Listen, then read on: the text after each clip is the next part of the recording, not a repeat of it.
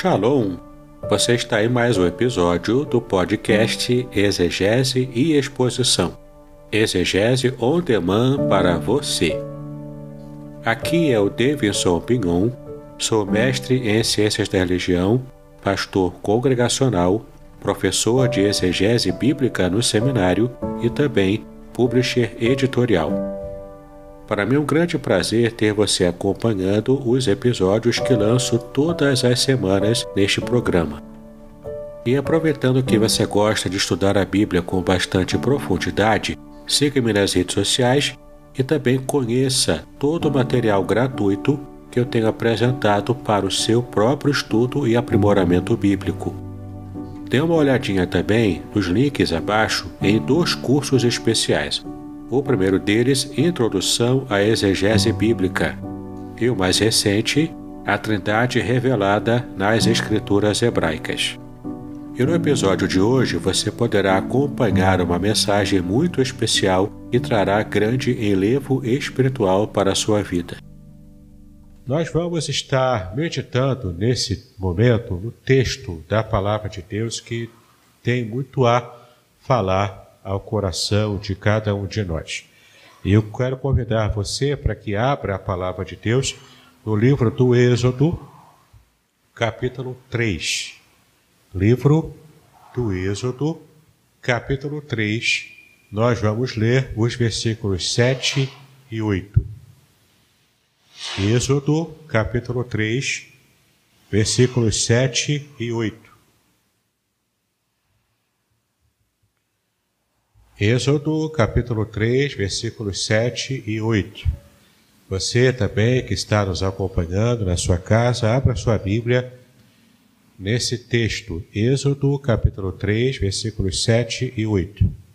E o texto nos fala o seguinte: E disse o Senhor: Tenho visto atentamente a aflição do meu povo que está no Egito e tenho ouvido o seu clamor por causa dos seus exatores, porque conheci as suas dores. Portanto, desci para livrá-lo da mão dos egípcios e para fazê-lo subir daquela terra a uma terra boa e larga, a uma terra que mana leite e mel, ao lugar do cananeu e do eteu e do amorreu e do perizeu e do eveu e do jebuseu. Amém. Que o Senhor possa abençoar a cada um de nós com a leitura feita na Sua palavra nessa manhã. Pai querido, nós te exaltamos pela Tua presença plenamente perceptível aqui em nosso meio. Nós te exaltamos porque o Senhor está conosco. E nesse momento, ó Pai, nos resignamos a estar enfrentando os nossos problemas com a força da tua palavra, que neste momento será ministrada a nós e será alimento espiritual para a vida de cada um de nós. Clamamos a ti por tantas bênçãos, por essa mensagem que agora receberemos em nome de Jesus, hoje para todos sempre. Amém e amém. Meus amados, os irmãos sabem o quanto eu amo aquela nação, aquele povo de Israel. Desde a minha conversão aos 13 anos que comecei a ter contato com essa nação, lendo a Bíblia, isso vem mexido no meu coração. Sempre, desde os 13 anos, é, falar sobre Israel, sobre a nação, sobre o povo escolhido de Deus no passado, isso sempre mexeu comigo. E essa semana, além das lutas que enfrentamos aqui, também tivemos essas notícias terríveis vindas de lá. A esse ataque terrível que aconteceu quando um povo estava lá comemorando. Essa semana o povo estava lá festejando e comemorando o dia de Jerusalém e especialmente os 73 anos do Estado de Israel, que foi estabelecido ao longo desses anos. De modo que o, mundo inteiro foi pego de surpresa com esses ataques, especialmente Israel tendo que enfrentar tantos foguetes vindos do lado de Gaza. E é muito importante que a gente consiga perceber o que, que está acontecendo ali. Esse grupo chamado de Hamas não é o Estado palestino, ele não é a, a, a, direção legítima para o povo palestino. Ele é um grupo terrorista que está tomando de assalto aquela nação dos palestinos. São pessoas de bem, palestinos também são pessoas de bem, que estão reféns desse grupo terrorista lá em Gaza, que controla aquela, aquela região de Gaza. Então Israel está, tendo, está lutando não contra uma nação, não contra um povo que está inocente e sendo vítima também de toda essa guerra, de toda essa situação. Mas Israel está lutando para se defender, para se proteger contra os ataques de um grupo extremista que é, está interessado em exterminar Israel do mapa, a nação inteira. Eles, eles realmente pretendem fazer um genocídio segundo o desejo desse grupo extremista, desses terroristas lá do Hamas. Então é importante que a gente entenda o que está acontecendo lá para que a gente possa perceber o que de fato nós precisamos estar clamando diante de Deus também por essa situação terrível que está acontecendo ali. E por que eu estou falando isso? Porque nós percebemos ao longo da história bíblica o modo como o Senhor enxerga essas questões da injustiça, inclusive a injustiça social, como isso fere o coração de Deus, como violências desse tipo ferem o coração de Deus e como o Senhor percebe tudo isso. E às vezes, quando a gente vê notícias terríveis como essas, seja lá em Israel, seja aqui no Brasil, com todas as lutas que também enfrentamos aqui, com uma estabilidade na área política, na área financeira, na área da saúde, na área sanitária, em todas essas situações que demonstram para a gente o quanto nós dependemos de Deus. Por mais rico que alguém seja, toda a sua riqueza não consegue lhe acrescentar nenhum dia, nenhum minuto sequer de sua própria vida. Pessoas ricas também morrem. Pessoas pobres também morrem. Enfrentamos as dificuldades todos os dias e esse sentimento de impotência diante de catástrofes naturais como essa terrível catástrofe do desabamento que ceifou a vida de nossos irmãos congregacionais lá em Pernambuco, lá no Nordeste. Percebemos também dificuldades quando enfrentamos crises sanitárias mundiais como essas, quando enfrentamos as crises das mais variadas sortes e aparências mas diante de tudo isso, de tanta impotência, diante de tanto sentimento de impotência, enfrentando morte, doença, pobreza, dificuldade, tragédias pessoais, tragédias nacionais, nós podemos ter a certeza de que nada disso está passando impercebido ou imperceptível diante do Senhor nosso Deus. É esse texto que nós lemos aqui, ele fala justamente sobre isso. Após a família de Jacó, especialmente através de José, ter sido usada por Deus para abençoar toda a terra do Egito e arredores de uma região numa época de extrema fome. Então Israel se estabelece no Egito, aquele grupo, aquele clã de Jacó se estabelece no Egito. E esse povo prospera ali. O povo cresce, o povo prospera. Mas de repente uma catástrofe acontece. Porque o antigo faraó que conhecia José, que amava eh, o povo judeu, que historicamente, arqueologicamente era conhecido como povo Ixo, já há provas e vestígios arqueológicos comprovando a existência do povo Ixo, que é esse povo que estava ali vivendo no Egito, inclusive uma dinastia é, aconteceu ali com, essa nação Ixa, lá no Egito, e era uma, uma, uma nação que tinha essa, essa nacionalidade hebreia, essa, essa nacionalidade típica da Palestina. E então vemos ali como as coisas começam a mudar quando o novo faraó surge. Esse faraó não tinha nenhum tipo de alegria ou de, ou de sentimento aprazível para a família de José, para o povo de Israel que já estava crescendo.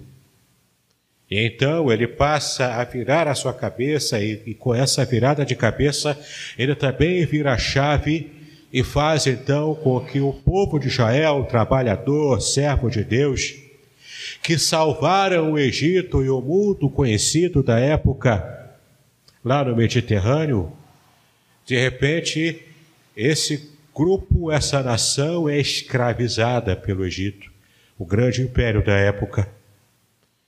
E o povo que antes serviu para abençoar, hoje, hoje naquele período, estava sendo escravizado, massacrado, esmagado pelo império do mal, o império pagão, o império egípcio. Durante 430 anos, foi essa a realidade do povo de Israel. Cinco gerações, ininterruptamente, enfrentando o endurecimento diário, a dura realidade da servidão, da escravidão, de você estar completamente à mercê dos seus capatazes. Caso você não agradasse os seus senhores egípcios, você estaria sendo esbofeteado, estaria sendo machucado, estaria sendo chicoteado, maltratado até poderia morrer. Porque para o senhor de escravo, o escravo é apenas um bem material. É apenas um bem, até valioso, mas um bem material. Perdeu-se o valor humano de quem está na situação de escravidão. Então, é tudo aquilo. Depois de 430 anos, como o próprio Senhor havia falado com o próprio Abraão, quando o chamou, lá em Gênesis capítulo 12, versículos 40 e 41, Deus havia falado para Abraão profeticamente, dizendo: Olha, essa nação, esse povo que vai vir de você, vai é, ficar durante 400 anos completamente é, fora da terra, mas depois eu estarei abençoando a sua nação. Deus já havia falado isso para Abraão.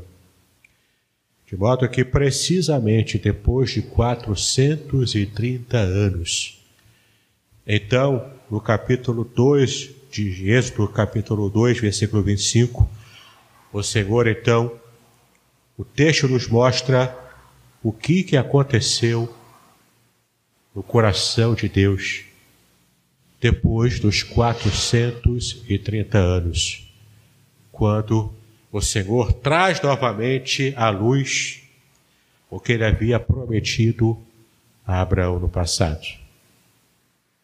Capítulo 2, versículo 25 de Êxodo, nós lemos: E viu Deus os filhos de Israel, e atentou Deus para a sua condição. Então Deus presta atenção a Israel. Na sua soberania eterna, no seu poder completo, o seu controle completo sobre toda a história, ele olha para Israel e percebe e então declara, decreta desde a eternidade: basta de sofrimento. Eu já vi o suficiente, eu já esperei o suficiente. Está na hora de agir em favor do povo que eu escolhi do povo que eu construí desde a sua raiz através do meu servo Abraão, de Abraão, meu amigo. E então nós lemos aqui como o Senhor foi processando o chamado de Moisés.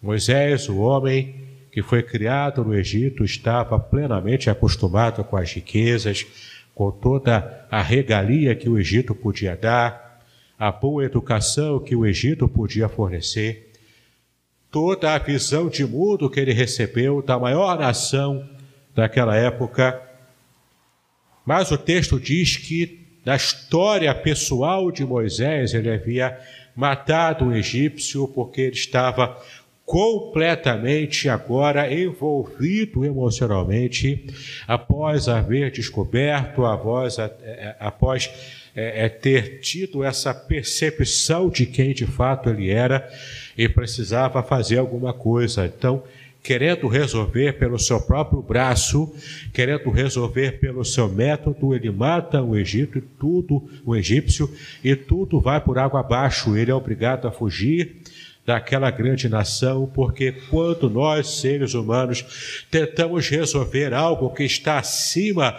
das nossas forças, mas tentamos fazer isso com o nosso próprio método, nós falhamos miseravelmente como Moisés havia falhado. Ele precisa então fugir do Egito para que pudesse salvar a sua própria vida.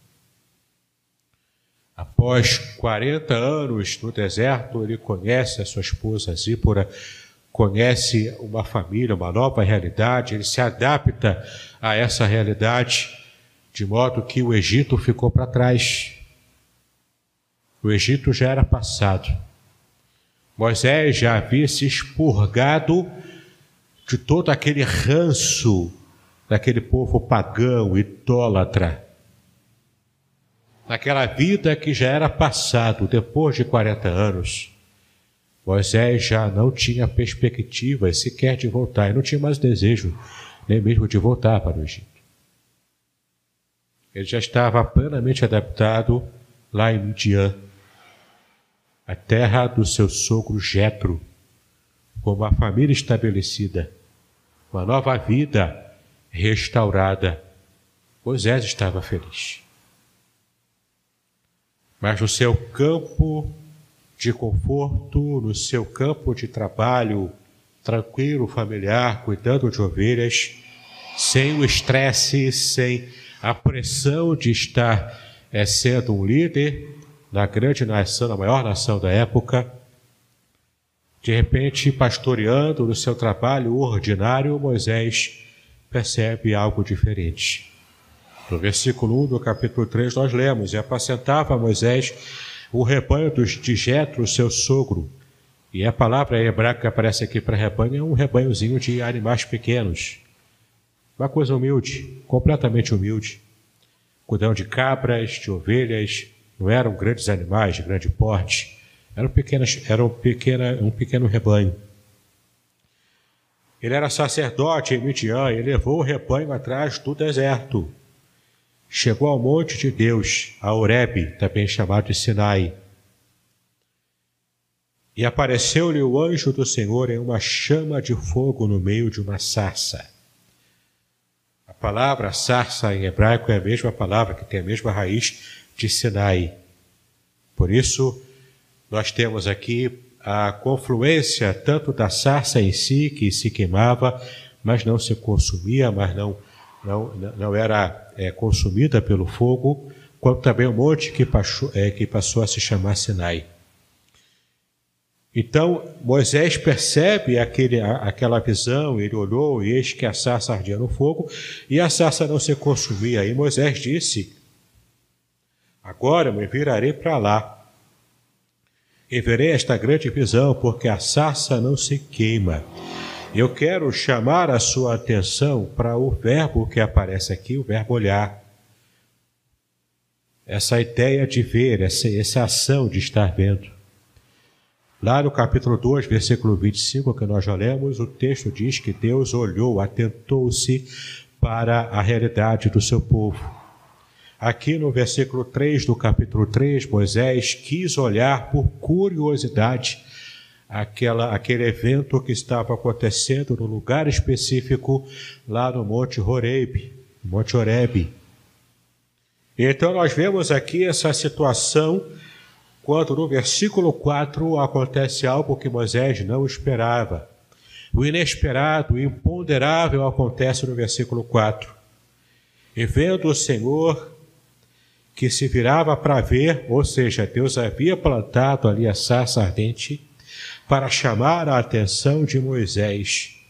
E Moisés, que nunca havia ainda falado com Deus, de repente ouve a voz do Senhor. Quando, através dessa voz bradando do meio da sarça, o anjo do Senhor, o próprio Senhor, fala com Moisés. Ele brada dizendo: Moisés, Moisés. Então respondeu Moisés: Eis-me aqui. Deus disse: Moshe, Moshe. E Moisés respondeu: Rinani, eis-me aqui, estou aqui, estou atento. É muito interessante a gente perceber o quanto Moisés, vendo aquela visão, ele imediatamente percebeu que era Deus falando com ele. Na experiência pregressa de vida que Moisés tinha, nenhum Deus egípcio havia falado com ele. Mas agora nós vemos aqui Moisés tendo um relacionamento, iniciando um relacionamento, falando com Deus naquele momento. Então ele responde: Eis-me aqui. Ele, por certo, estava muito assustado. Versículo 5: E disse: Não te chegues para cá. Tira os sapatos dos teus pés, porque o lugar em que tu estás é terra santa. Tira o sapato, é, tirar o sapato era um costume antigo que Moisés havia aprendido no Egito.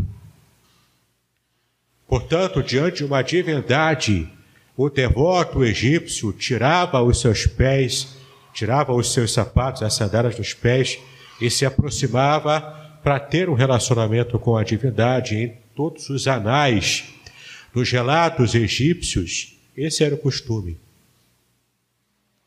Então Deus se adequa a esse costume que Moisés conhecia, para que ficasse claro para ele: você agora está falando comigo e eu sou Deus. Maior do que qualquer divindade que você possa ter conhecido no Egito, é, são divindades falsas. Eu sou o Deus verdadeiro. Mas vem cá, se aproxima, só que você precisa fazer nesse código que você vai entender, tirar as suas sandálias, porque você vai falar comigo agora. E é interessante que a gente perceba também que a terra, o lugar era santo não pelo lugar em si, era um monte como qualquer outro. O Monte Horebe, o Monte Sinai, não era um monte naquele momento separado é, antes, né, por Deus, na verdade, mas era um monte que tornou-se santo naquele preciso momento por causa da revelação que Deus estava dando a Moisés. Então, o texto diz, depois do versículo 5, tira as sandálias dos pés, porque o lugar é santo, o versículo 5, e agora o versículo 6. Disse mais: Eu sou o Deus do teu pai, o Deus de Abraão, o Deus de Isaac, o Deus de Jacó. E Moisés encobriu o seu rosto porque temeu olhar para Deus. Quando Deus se manifesta, como Moisés não esperava, Deus fala com ele e se identifica: Eu sou o Deus que os seus antepassados cultuaram. Consegue perceber aqui o Deus que durante 430 anos permitiu que o povo que ele havia escolhido, que os ancestrais de Moisés tivessem toda aquela luta, todo aquele sofrimento na escravidão. Então ele chega para Moisés e se revela, se apresenta. Eu sou o Deus que os seus antepassados cultuaram e que a atual geração de Israel já me esqueceu. A atual geração de Israel, de tão imerso na cultura egípcia, de tão é, é, escravizado que estava, essa nação já havia esquecido de mim. Mas então Deus relembra Moisés: Eu sou o Deus dos teus antepassados. E disse o Senhor, versículo 7: tenho visto atentamente a aflição do meu povo. Deus viu a aflição do povo depois dos 430 anos, se moveu em favor desse povo. Moisés, curioso, por curiosidade, queria, queria ver aquele fenômeno da sarça que não se consumia. Quando ele percebeu o que estava acontecendo, ele tapou os olhos, tapou o rosto, porque ele percebeu que estava diante de Deus e temeu olhar para Deus. O olhar que era antigamente de curiosidade, de mera curiosidade, agora se torna um olhar reverente. E Deus fala agora para Moisés: Eu vi o sofrimento do meu povo não passou despercebido por mim ao longo dos 430 anos de servidão, de sofrimento. Eu não estive indiferente ao meu povo, mas era necessário que eu esperasse esse tempo, o tempo de maturação da nação. Porque agora é o momento da libertação, e eu vou libertar o meu povo com o braço forte. O versículo 7 continua: Tenho visto atentamente a aflição do meu povo que está no Egito. O povo é de Deus. Deus se identifica com esse povo. E além de se identificar com esse povo, ele fala: Esse meu povo não está no lugar certo. Ele está na terra errada. No passado era o lugar certo que esse povo estivesse no Egito. Eu precisava abençoar as nações da terra através do meu povo. Mas agora a realidade mudou. E o meu povo está na terra do Egito, não é o lugar para o meu povo estar agora. Eu preciso tirá-lo de lá.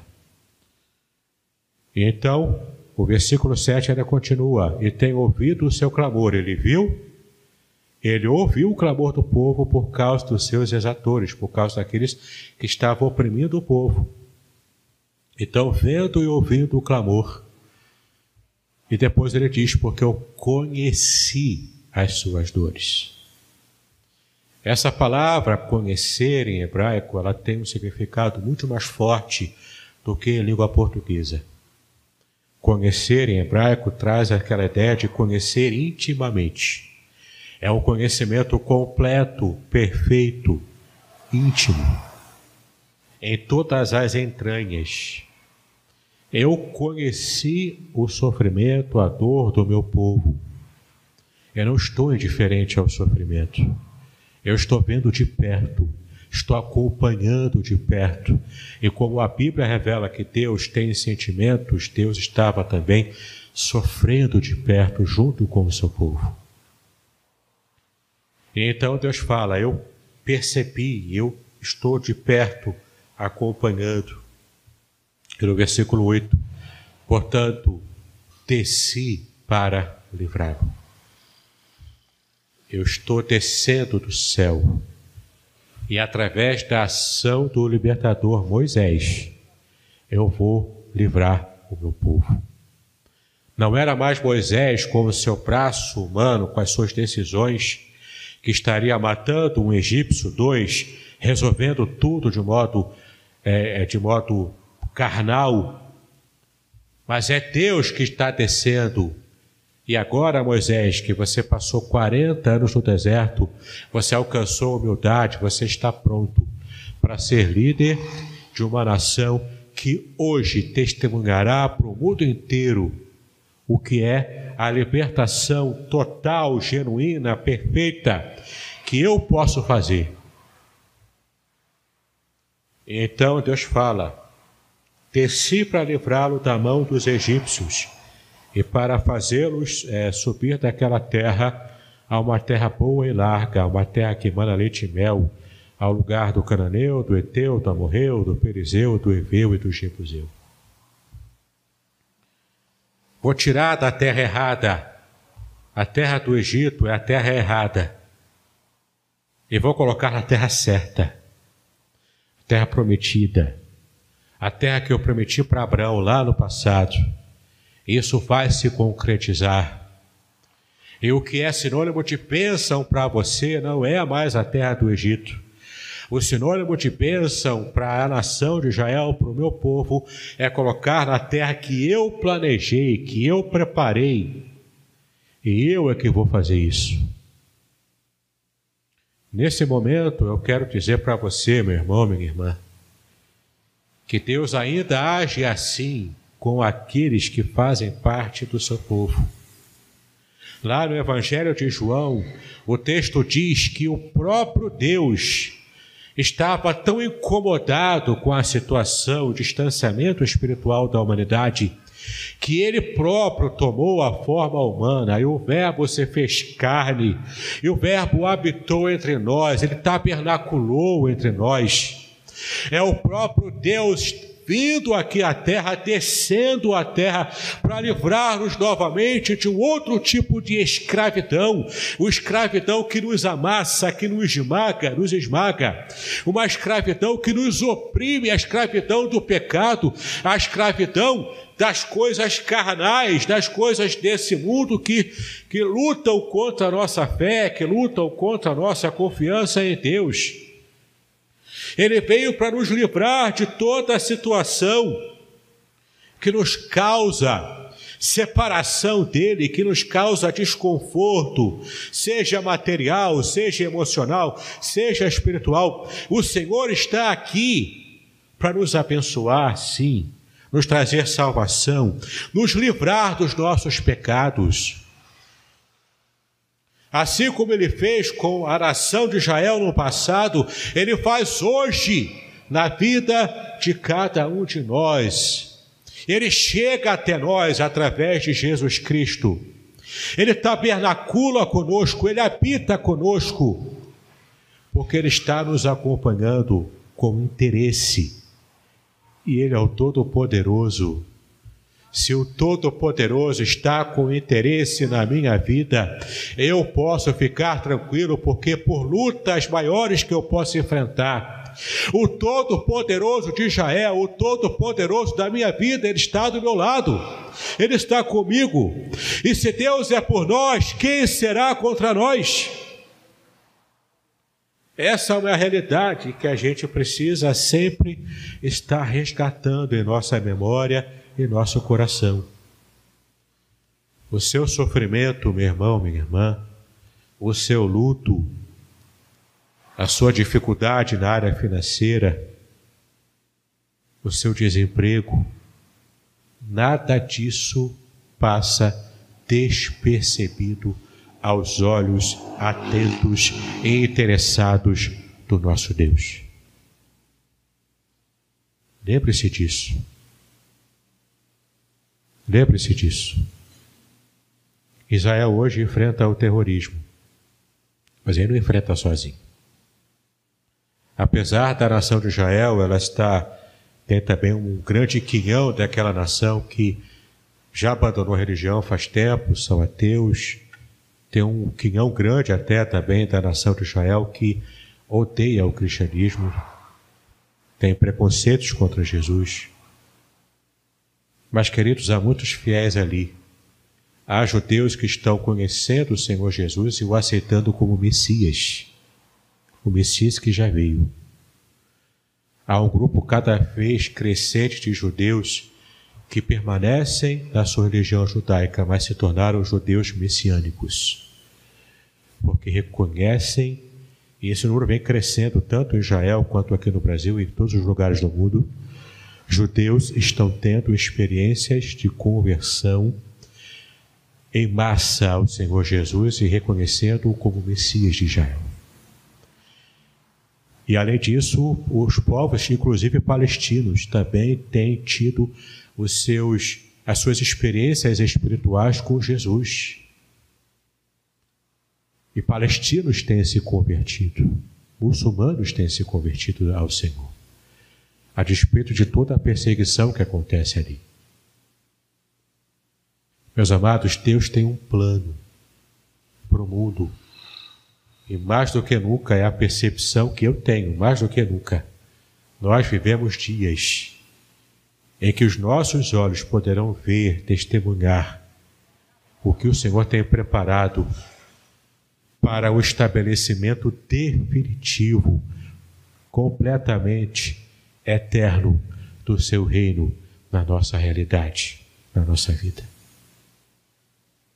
você consegue é, contemplar isso pelos olhos da fé. Nós não vivemos dias comuns. A época dos dias comuns já passou. Vivemos dias extraordinários. E esses dias extraordinários que estamos vivendo e testemunhando hoje, é muito provável que a nossa geração veja o agir total e eterno de Deus. É muito provável que isso aconteça. Precisamos despertar do sono espiritual. Aqueles que porventura ainda estejam dormindo, acorda. Desperta, ó tu que dormes. Levanta-te de entre os mortos, e Cristo te iluminará, Cristo te esclarecerá. Acorde para a realidade espiritual que nós estamos vivendo. O Senhor não está completamente desinteressado na nossa vida, muito pelo contrário.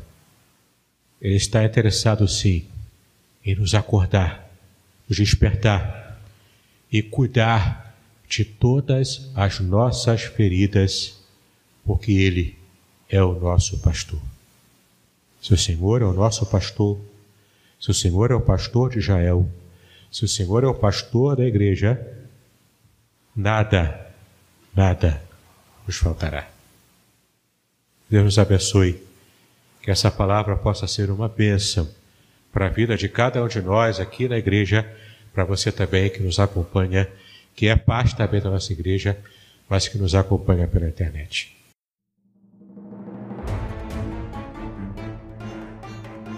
Muito bem, agora eu gostaria de ver é a sua participação. Entre em contato comigo, compartilhe a sua experiência comigo e quem sabe até se você enviar em formato de áudio, eu possa aproveitar a sua experiência para apresentar no próximo episódio do podcast Exegese e Exposição. Eu sou Davidson Pignon e eu ajudo pastores e líderes cristãos a fazer estudos bíblicos da igreja, sem terem problemas com interpretações erradas. Se você então está pensando em compreender a sua Bíblia com segurança, não deixe de assistir a mais episódios como este aqui. Então, assine o canal, acione o sininho, curta, comente e também compartilhe Ajude-me a ampliar o alcance com estudos bíblicos de qualidade na internet. Que Deus abençoe os seus estudos, paz e bênção sobre a sua vida.